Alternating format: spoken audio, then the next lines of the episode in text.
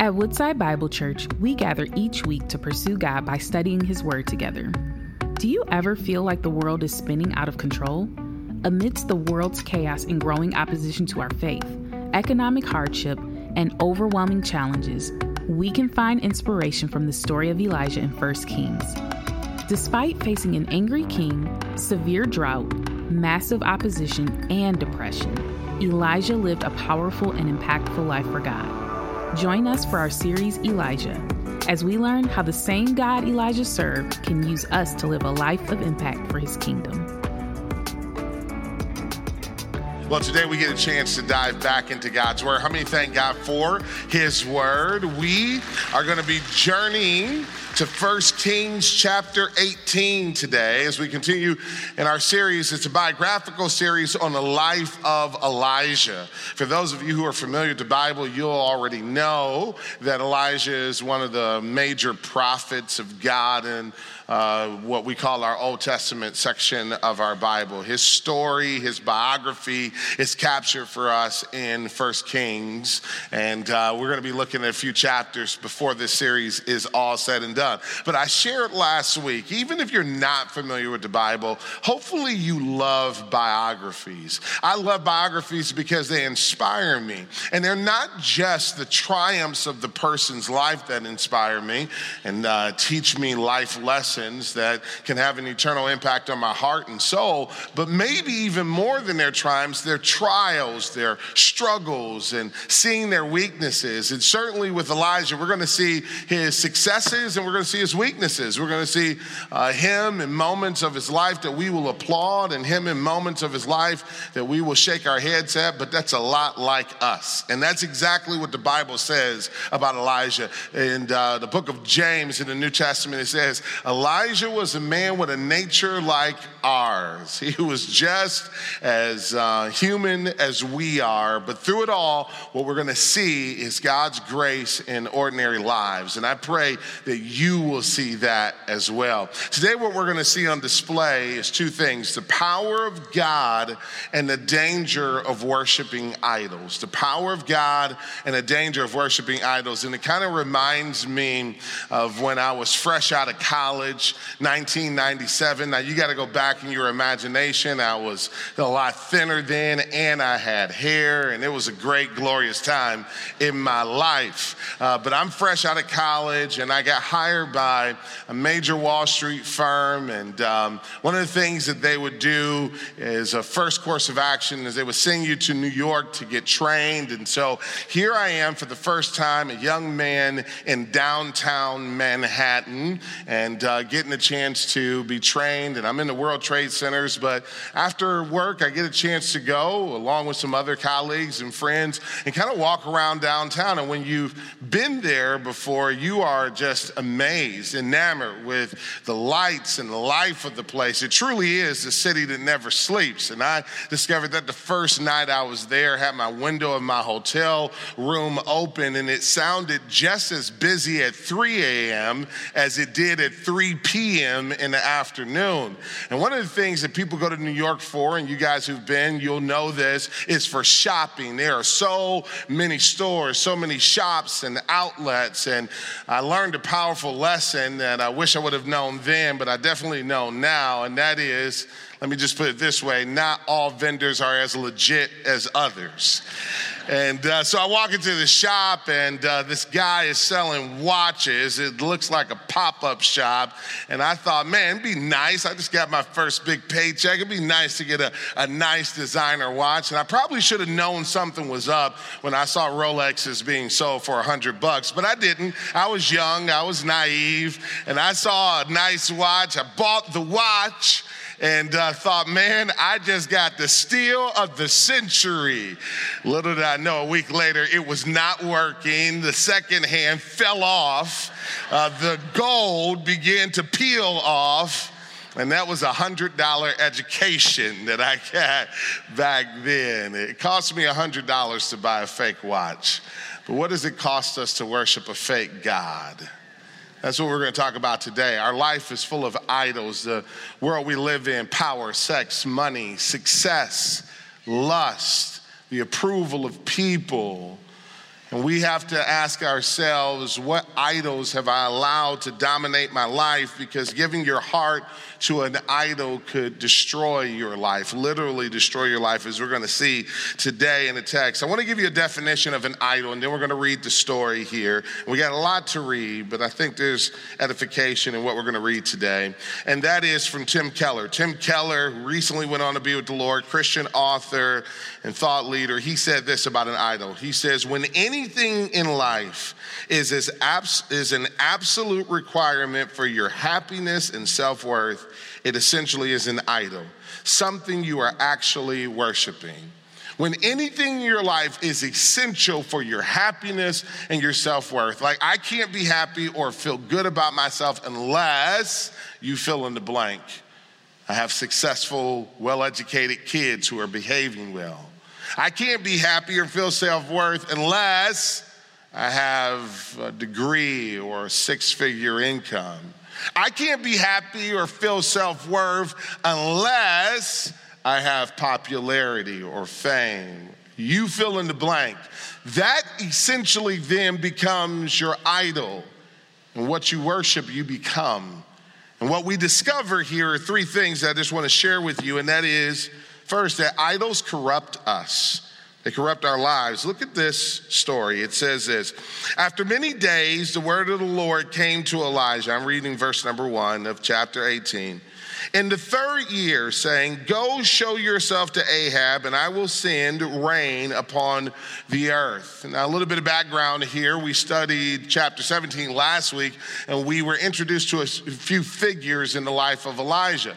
Elijah is this man who is committed to serving the Lord, but he's serving in Israel. It's a divided kingdom in this uh, phase of the history of the nation of Israel, and it's being led by a corrupt king.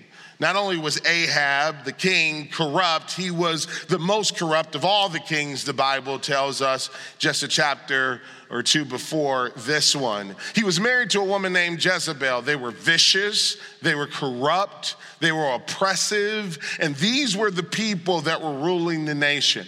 But God wanted to demonstrate his power to his people just as he does to us today. And so God says to Elijah in the chapter before this one go to Ahab and let him know that there will be no rain in Israel, in all of Israel, until I say so, so that he will know that I am God.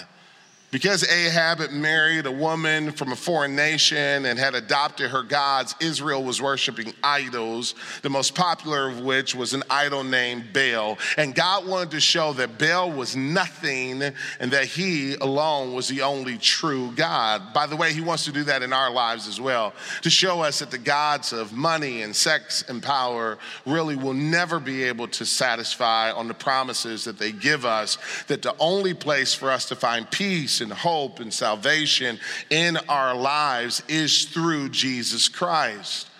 And so Elijah says to Ahab, No rain will come. And now we revisit the story three years later. No rain had come, but yet God says, Now I want to send rain. Go tell Ahab that you're here and I'm about to move in a powerful way. Verse number two So Elijah went to show himself to Ahab. Now the famine was severe in Samaria. It wasn't like uh, famine and drought, it was pretty severe. Verse number three And Ahab called Obadiah, who was over the household. Now Obadiah feared the Lord greatly. And when Jezebel cut off the people, uh, I'm sorry, the prophets of the Lord, Obadiah took a hundred prophets and hid them by fifties in a cave and fed them with bread and water. So Ahab had a servant in his house that he had placed over all of his royal household named Obadiah. But Obadiah was also a man of God. He was a prophet of the Lord during that time. And so God had strategically placed one of his servants in the royal household. This is a parenthetical statement that as we think about the politics of our day, just know that while there may be true, it may be true that a lot of politicians are off, that doesn't mean all of those who are in Lansing or Washington, D.C. are off. God knows how to place his people in Caesar's household. And so Obadiah was there in verse number five. And Ahab said to Obadiah, Go through the land to all the springs of water and to all the valleys. Perhaps we may find grass and, and save horses and mules alive and not lose some of the animals.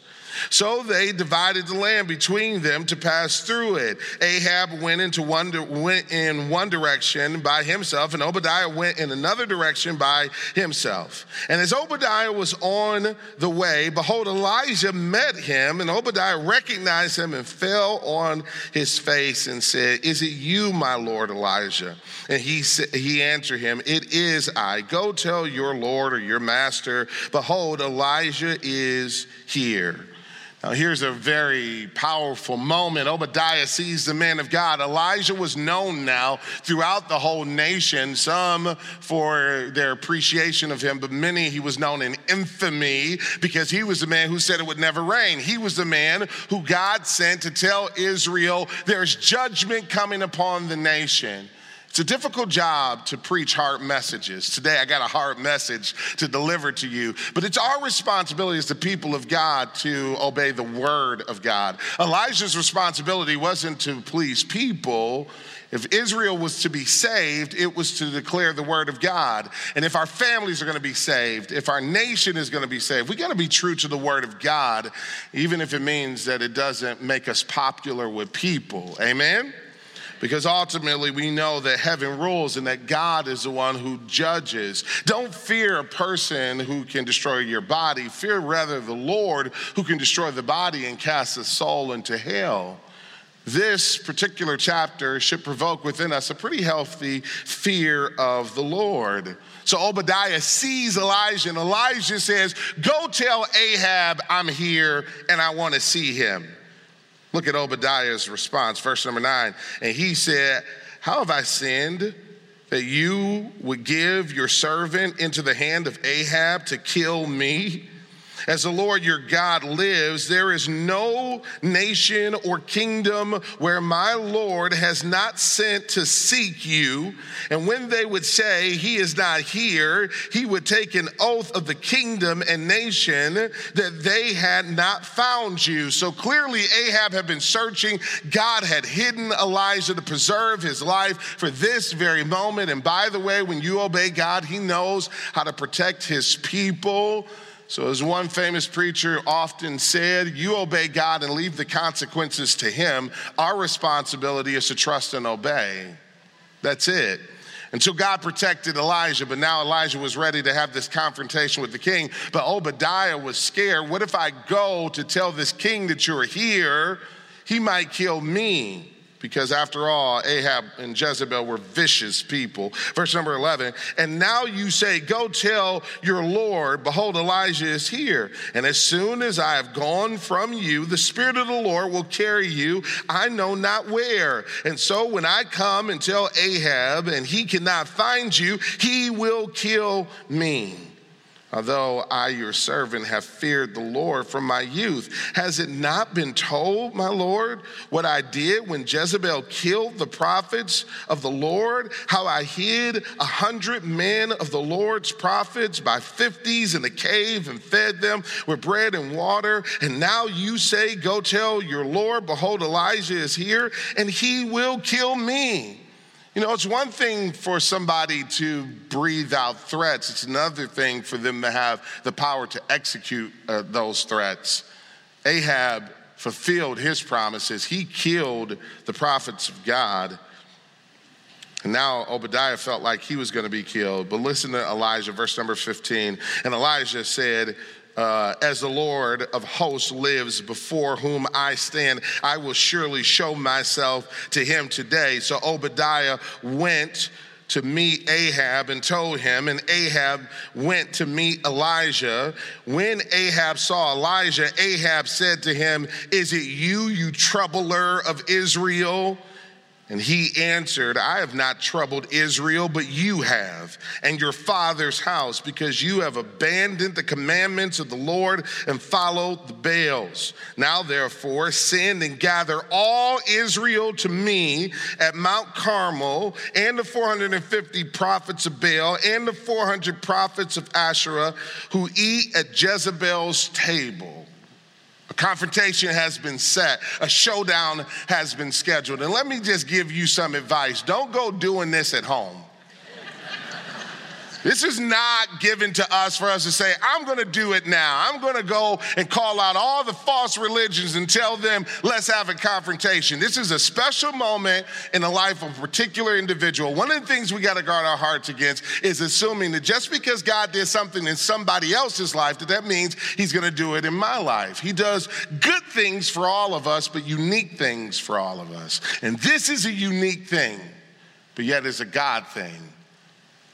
Ahab had called for this confrontation. I'm sorry, Elijah had called for this confrontation with Ahab precisely to show that God alone is good and to bring Israel to repentance when they found out who the true God of heaven and earth is because Ahab had become so corrupt. Israel had become corrupt because Ahab had become corrupt. We as a people will often follow the character of our leaders, so be careful on who you choose as your leaders. But also be careful who you choose as your gods because you will become like the God you worship.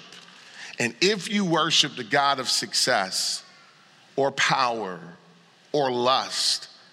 You will do anything to please those gods, and you will become like that God. Ahab was evil, he was oppressive, he was corrupt. Israel was becoming this way, all because we see it in verse number 18. He had abandoned the commandments of the Lord and followed the Baals. He was following a false God. And this begs me to ask the question what have I given my heart over to? What can I not be happy unless I have? For some of us in this room, maybe it's control, maybe it's comfort, maybe again it's power, maybe it's some lust, maybe it's some academic or career success image that you have in your mind. Be careful because it can corrupt you. Look at how corrupt Ahab had become. If you pay attention to the text, you notice a couple of things. That this man was given three years to repent. This was God's grace in sending the famine. It was God giving him a warning before I send a more severe judgment, wake up, pay attention, repent. But instead of seeking after God during these three years, he was seeking after man. He was searching high and low for Elijah, not so that he could hear the word of the Lord, but so that he could destroy him. We'll come back to that one in a moment. But yet he should have been seeking after the Lord. And my fear my fear for some of us in this room, and again, this is a little bit heavier of a message than we normally get, but please know it's because of God's fierce mercy and love for you. My fear is that some of you in here, God has given a space and time to repent of sin, and yet you haven't. He gave this man and even these false prophets three years to turn from their sin to him before he sends what will be a very se- severe judgment. And I will tell you here that if you are in known unrepentant sin, that God in his grace and mercy will give you time to repent. But if you refuse, he is a God of justice and holiness. We love to boast of the love of God, the mercy of God, the grace of God. Who doesn't want all of those attributes in spades? But you don't get to pick a slice of God. You either take the whole lot or none of it at all. And He is holy, He is loving, He is merciful, but He is also a God who judges sin. We cannot believe of the God who promises us heaven and, ignore hell because the same Bible that tells us of heaven also warns us of hell. And so, if you are in known unrepentant sin, I implore you, I urge you today to repent and turn to the Lord so that you might avoid an even harsher judgment. He does disrupt our lives, but when He disrupts our lives, it is simply to get our attention, to draw us back to Him so that we can avoid what is the harsher judgment. This man had become so corrupt that he sought people instead of God. He, maybe you notice in here, was okay killing people while saving animals. He was okay killing people while saving animals. He had killed the prophets of God and then sent out Obadiah to say, Let's search for water, not so that he can quench the thirst of his people, but so their horses can live. He was looking for water so that the horses and the mules could live. And you may think that this is a PETA commercial, but it ain't. It's not that he's such a compassionate guy that he cares that much about animals. These were horses for his chariots. He was a military man who wanted military might, who wanted to show his military muscle so that his reputation, no matter how famished his people were, his reputation could be preserved. He chose power over people and power over God. He chose military health and strength over spiritual health and strength. And how many times have we made these exchanges? We've sacrificed our marriages, our souls, our kids, so that we can have our lust fulfilled, or power, or convenience, or control, or recognition. Idols demand more than what we can pay. I'll never forget going back to my early days in my career, I'll never forget there was this VP who was at my firm that I really admired. He was one of those success stories. He was young, and within about five years, he had made it to VP status, which was pretty astounding. He was considered to be on the fast track, and he was considered to be one of the rising stars. And I wanted him as a mentor. And so I did my best to try to connect with him. And I remember one day he says, Chris, I want you to spend the day with me. We're to go to a couple appointments, and then we're to grab lunch together. And man, my head could have exploded. I thought to myself, this is it. This is the answer to the prayer that I've been praying. Once uh, we get connected, it is going to be fast track for me. And who knows, maybe I can look up and find myself a VP within the next five years or so. And so we went to a few appointments. Then we went to lunch. It was at lunch where everything fell apart, where my heart was totally broken. He had invited out another uh, leader in our, in our firm, another uh, VP.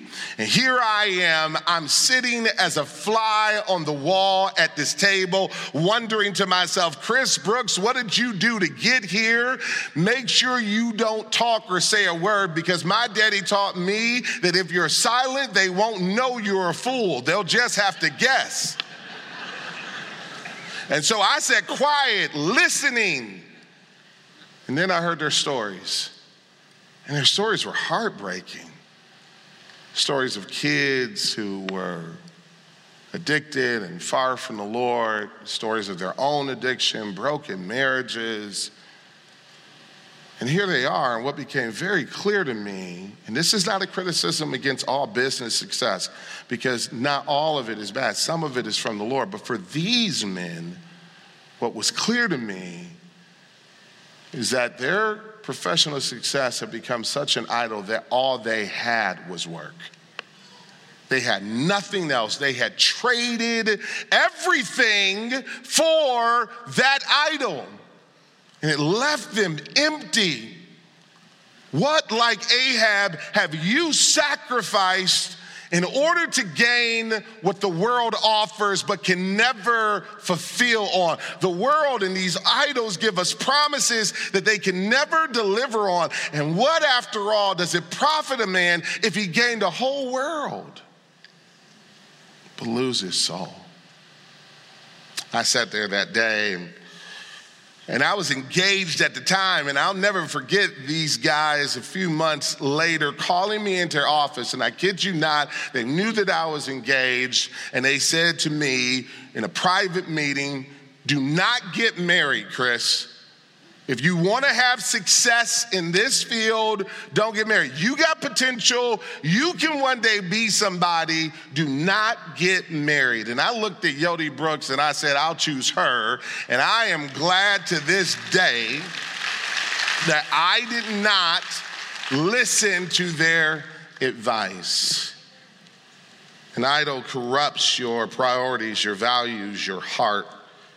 But not only that, an idol, as I've alluded to, has no life in it. Look at verse number 20. It says, So Ahab sent all the people of Israel and gathered the prophets together at Mount Carmel. And Elijah came near to all the people and said, How long will you go limping between two opinions? What a way of describing it.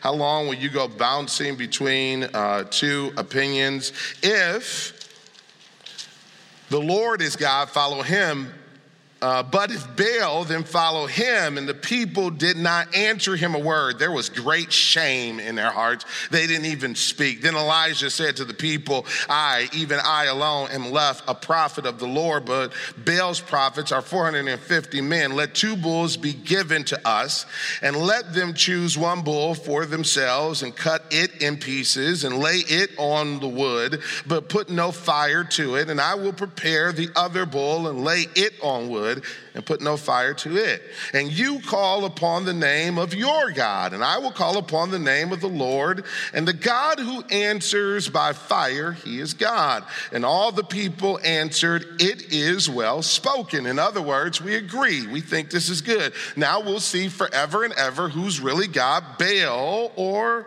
Jehovah. Goes on in verse number 25. Then Elijah said to the prophets of Baal, Choose for yourself one bull and prepare it first, for you are many, and call upon the name of your God, but put no fire on it. And they took the bull that was given them, and they prepared it and called upon the name of Baal from morning until noon, saying, O Baal, answer us. But there was no voice and no answer, and they limped around the altar that they had made And at noon, Elijah mocked them, saying, Cry aloud, for he is a God. Either he is musing, or he is relieving himself, or I'm trying not to laugh, or he is on a journey, or perhaps he is asleep and must be awakened. And, and, and we're going to skip verse 28, go to verse 29. And as midday passed, they raved on until the time of the offering of the oblation, but there was no voice, no one answered, no one paid attention because idols have no life. The stuff we chase after only leaves us empty. Only Christ satisfies. Only Christ gives peace. Only Christ fulfills the longings of our hearts. Only Christ answers the deepest questions of our, of our heads. But Elijah, again, is a man like us, so you notice the sarcasm. And how many are like Elijah that you don't want to just win, you want your enemies to know they're losing? Right? So you, you picture this. They built this altar, and, and here's the thing they're crying out, they're screaming, they're shouting, Baal, Baal, Baal, come help us. And they're so tired that they start limping around the altar. They can't even hold themselves up barely. They've been doing this for hours. And Elijah says, Keep calling on him. I'm sure he's going to respond. Maybe he's amusing himself somewhere, looking, looking at paintings or enjoying the sunset. Or, or, or, or maybe he's in the bathroom. Just keep calling him, and he'll come out he'll help you. Or maybe he's on vacation. He went on a journey, but surely he'll hear you. Or maybe he's just taking a nap. You keep calling on him. And they kept calling on him. But joy never came, salvation never came, fire never came. I read an article recently in Christianity Today, and it was about a woman named Doreen. Doreen uh, is in the field of psychology, but she had gotten off in the field of psychology. She had gotten off into New Age religion, New Age spirituality. And I'm telling you, that is all the rave. And I see a lot, in particular, young people that are into New Age. And part of the reason why New Age is so appealing is it puts no moral obligation on you. You can have spirituality without any of the expectations that you'll uh, choose righteousness over sin, that you'll try your best to live according to uh, the law of God, the moral law of God. And so if you don't like all the moral stuff, but you like some brand of spirituality, it becomes attractive. And so a lot of people have been coming to our church and and coming to Christ out of all of this because what they're noticing is what Doreen in the article that I read was she noticed the emptiness of it all. She says this she says, uh, after seeking but never finding peace in New Age, I have finally found it in Christ. Despite the storms in my life, my hope and my trust in the Lord holds me steady. Anybody else can say that? That in spite of the storms, that Christ holds you steady. The promise of Jesus is not that we won't have trouble, but yea, though we walk through the valley of the shadow of death, we don't have to fear evil because he's with us. I am a living testimony of his grace. I have seen him in the worst of times, in situations that I would have never invited, would have never wanted. I've seen the faithfulness of God. So I tell you, not what I've heard as a third party, not the rumors that others have said, but I tell you what I've experienced firsthand peace, the peace that your heart is longing for, it is found in him. Success offers you something and then you get it and you find out you're empty. Lust offers you something, but it never is satisfied. Your eyes are never satisfied. And so you have to keep upping the ante because you never can reach that same high that you felt at the beginning. Power is an illusion. We don't have control. All it takes is a little virus to remind the whole globe that we're not as powerful as we think. Idols promise but don't deliver, and here these prophets are, and they're worshiping a lifeless God, a lifeless idol. What about you? What about me? What idols have we worshiped? God is calling us to repentance. And then, verse 28, you may have noticed we skipped it, and it says here, and they cried aloud and cut themselves after their custom with swords and lances until the blood gushed upon them. Here they are. Not only does the idol have no life, it is taking their life. Literally, it's a bloody mess.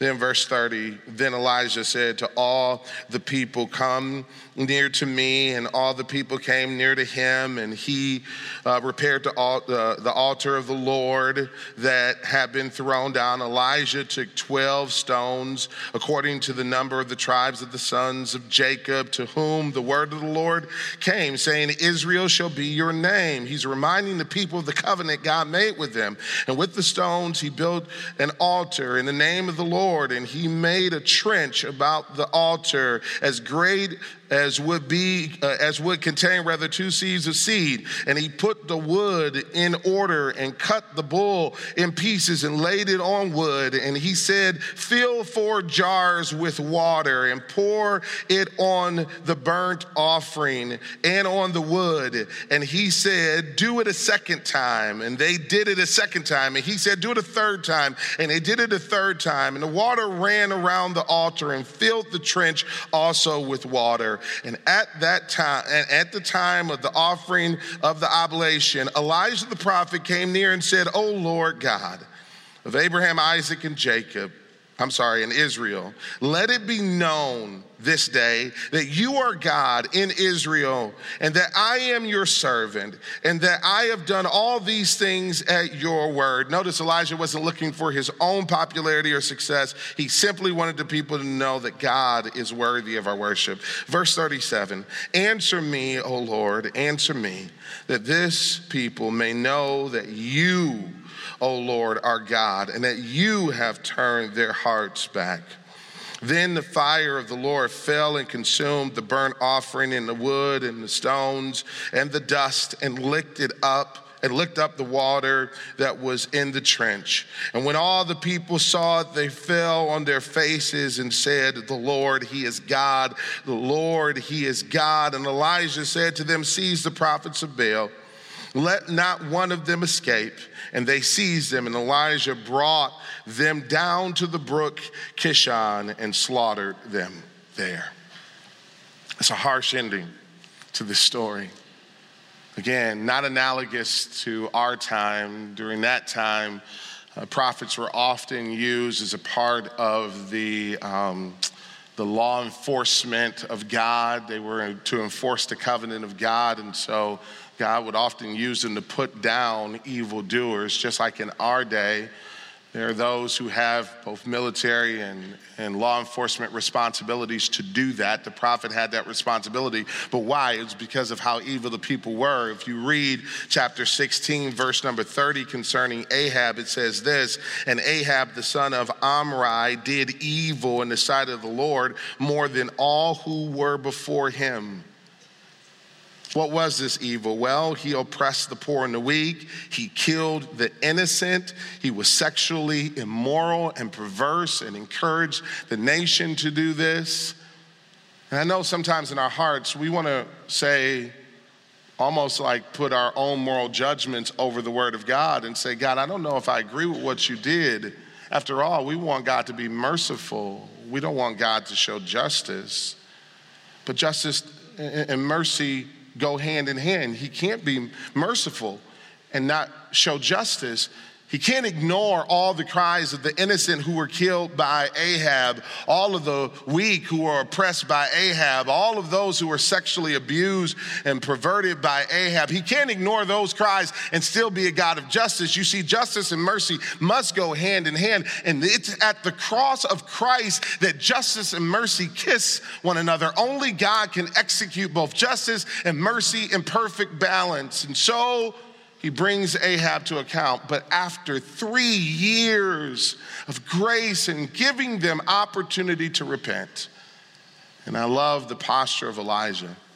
This is the posture that we should have.